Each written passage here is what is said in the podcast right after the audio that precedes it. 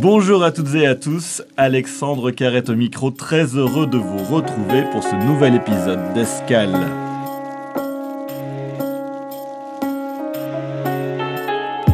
Aujourd'hui, nous vous proposons une rencontre avec Simonetta Zarilli, chef du programme Commerce, Parité et Développement de la Conférence des Nations Unies sur le commerce et le développement, la CNUSED. À la veille de sa retraite, l'occasion d'évoquer sa carrière de 35 ans au sein de la CNUSED, l'évolution de cet organe des Nations Unies, mais aussi la question du genre et de la parité dans le domaine du commerce et du développement. Simonetta Zarilli est notre invitée cette semaine. Simonetta Zarilli, bonjour. Bonjour. Et un grand merci d'avoir euh, accepté euh, cet entretien. Alors tout d'abord, euh, quel est votre état d'esprit à la veille de, quitter la CNUSED, au sein de laquelle vous avez passé, je le disais, 35 ans? Bon, évidemment, c'est une grande émotion.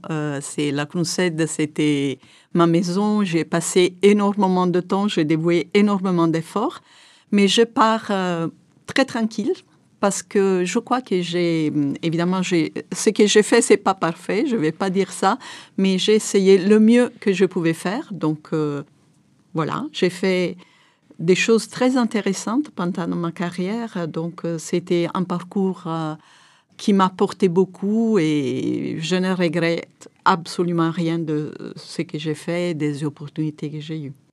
Alors, pour rappel, la CNUSED a pour mission à son origine d'intégrer les pays en développement dans l'économie mondiale et favoriser leur essor. Comment la conférence a-t-elle évolué au cours des 35 dernières années? Bon, je crois que le but, c'est toujours avoir un, œil, une attention spéciale pour les problèmes des pays en développement. Et, mm, mais l'organisation est mm, très ouverte à avoir un dialogue avec les pays développés. Donc, vraiment être un forum où les, les problèmes de développement peuvent être adressés et où les, pays en développement et les pays développés peuvent avoir une conversation constructive. À la CNUSED, on ne négocie pas.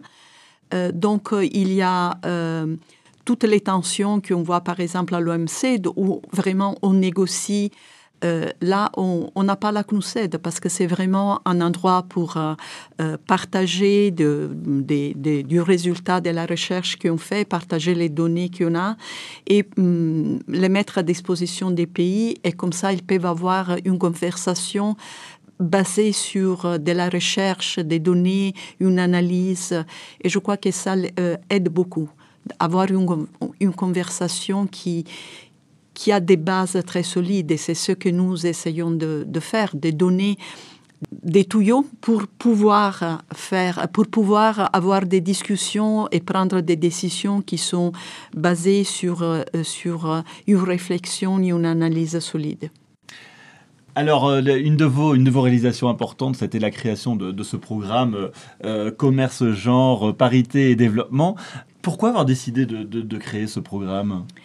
Ah, c'était pas, pas du tout moi. C'est ce qui s'était passé que nos pays membres nous avaient demandé de faire euh, une réunion intergouvernementale sur le thème commerce et parité de, genre.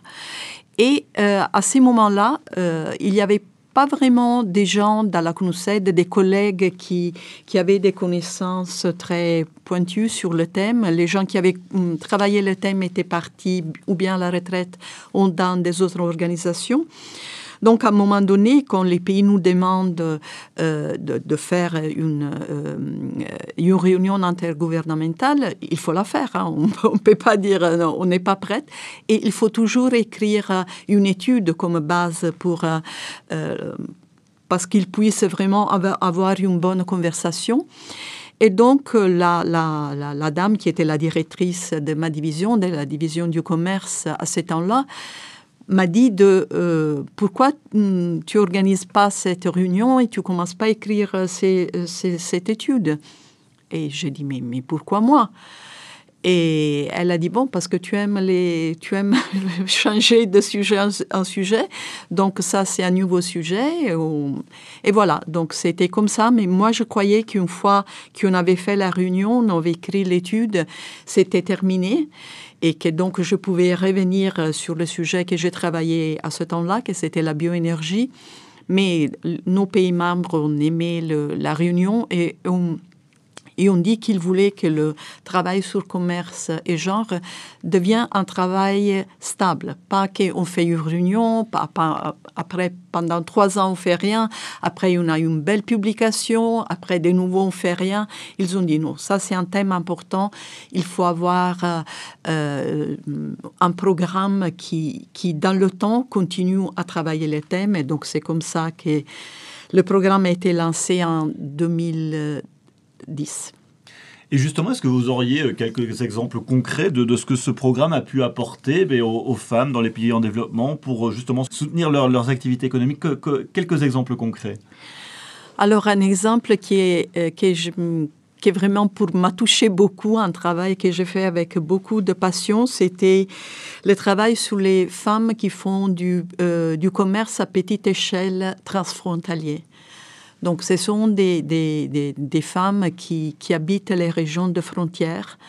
Et, leur activité, c'est euh, d'amener de petites quantités de, de produits euh, euh, à, travers la frontière dans le pays à côté.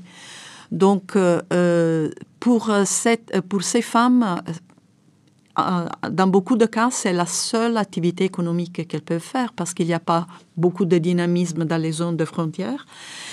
Et donc, euh, c'est une activité qu'ils font, euh, beaucoup de femmes euh, le font parce que leur mère ou leur grand-mère le faisait.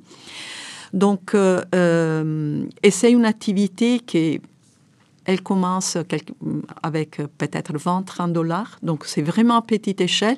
Mais c'est quelque chose que... Alors, j'ai des Et c'est très dur à faire parce qu'il faut se réveiller très, très tôt le matin, arriver à la, donc, arriver à la frontière, faire euh, toutes les procédures des, des, frontières, et après arriver au marché dans l'autre pays quand le marché ouvre, pour avoir plus de chances de vendre les produits. Donc c'est vraiment très dur physiquement.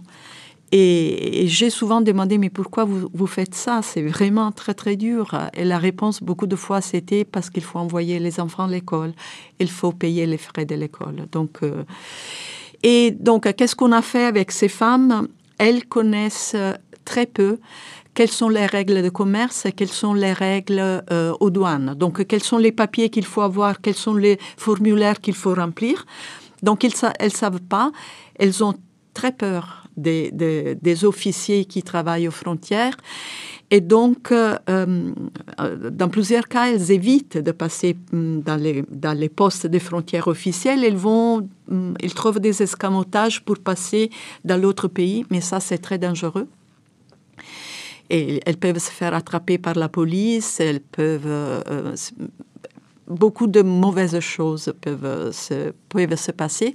Donc notre travail, c'était un peu de, de qu'il faut passer à travers les postes des frontières officielles, qu'il faut remplir comme il faut les papiers, mais aussi expliquer qu'il y a, euh, quelquefois, il y a des abus aux frontières être capable de dire non. Ce papier, je l'ai pas parce que ce n'est pas nécessaire il faut pas me le demander. Donc euh, voilà, ça c'était quelque chose qui... On voyait tout de suite qu'elle se sentait plus à l'aise et plus, plus capable de, de, faire ça et, et donc d'évoluer de, vraiment d'un petit commerce à toute petite échelle à quelque chose d'un peu plus consistante et plus importante. Concrètement, quelle est la place des femmes aujourd'hui dans, dans les pays en développement, dans le, dans le domaine du commerce? Quelle, est cette place? Est-ce qu'elle a évolué au cours des, dernières années?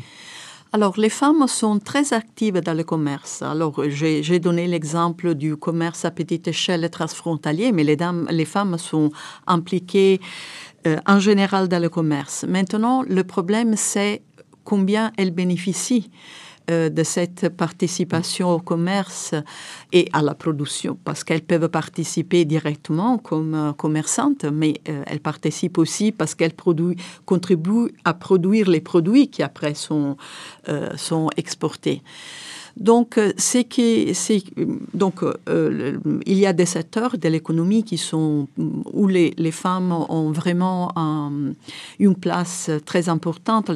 Par exemple, les textiles, les, euh, habits, les chaussures, les, jouets et tout ça. Donc, euh, euh, ce sont des secteurs où peut-être 80% de la main-d'œuvre est faite de femmes.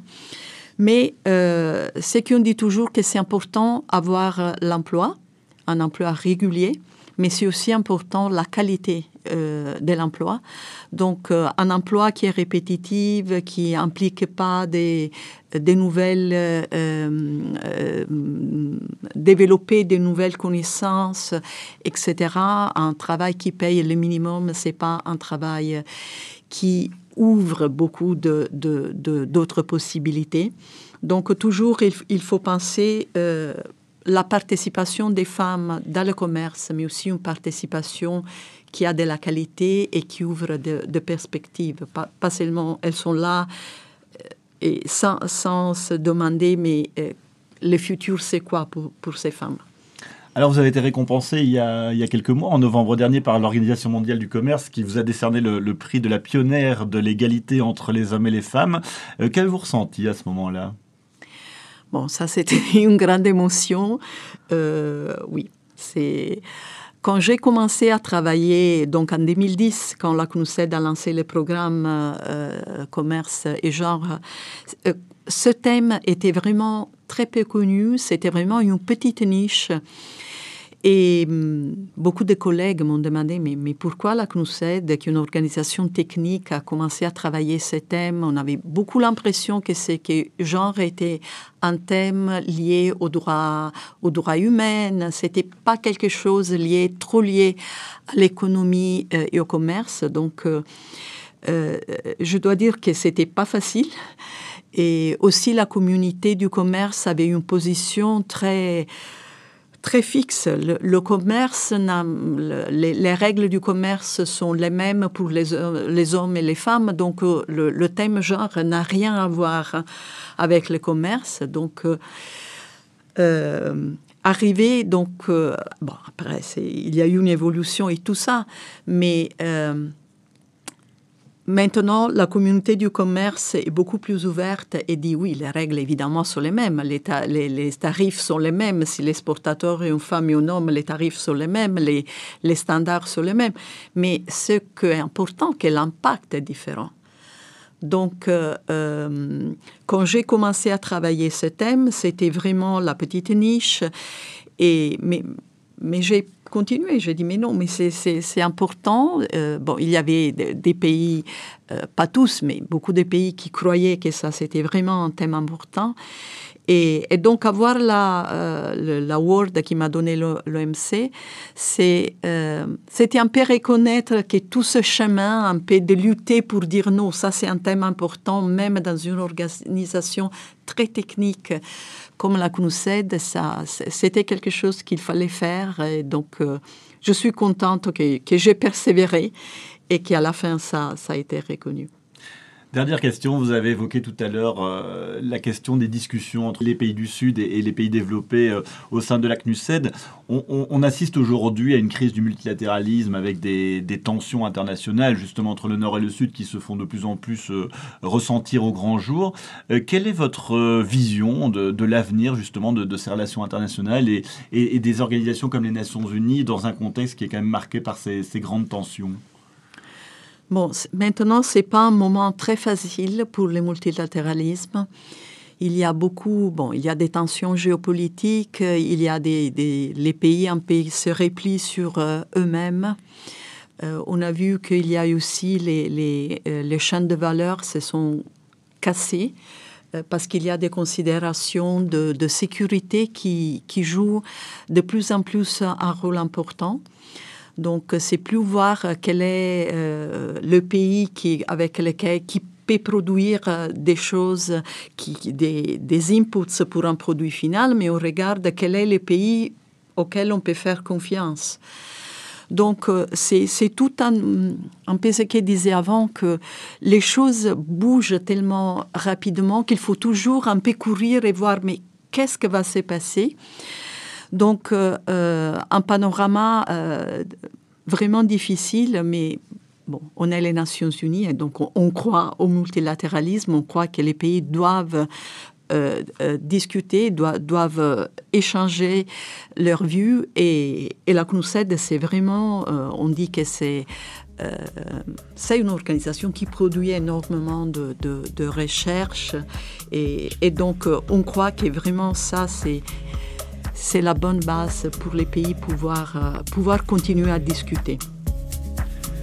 Simonette Azarelli, un grand merci d'avoir accepté de répondre à mes questions. Je rappelle que vous êtes encore pour quelques heures hein, la chef euh, du programme Commerce, Parité, Développement au sein de la CNUSET. Je vous souhaite euh, beaucoup d'épanouissement dans, votre nouvelle vie. Et c'est la fin de, de cette édition. Un grand merci de l'avoir suivi. À très bientôt.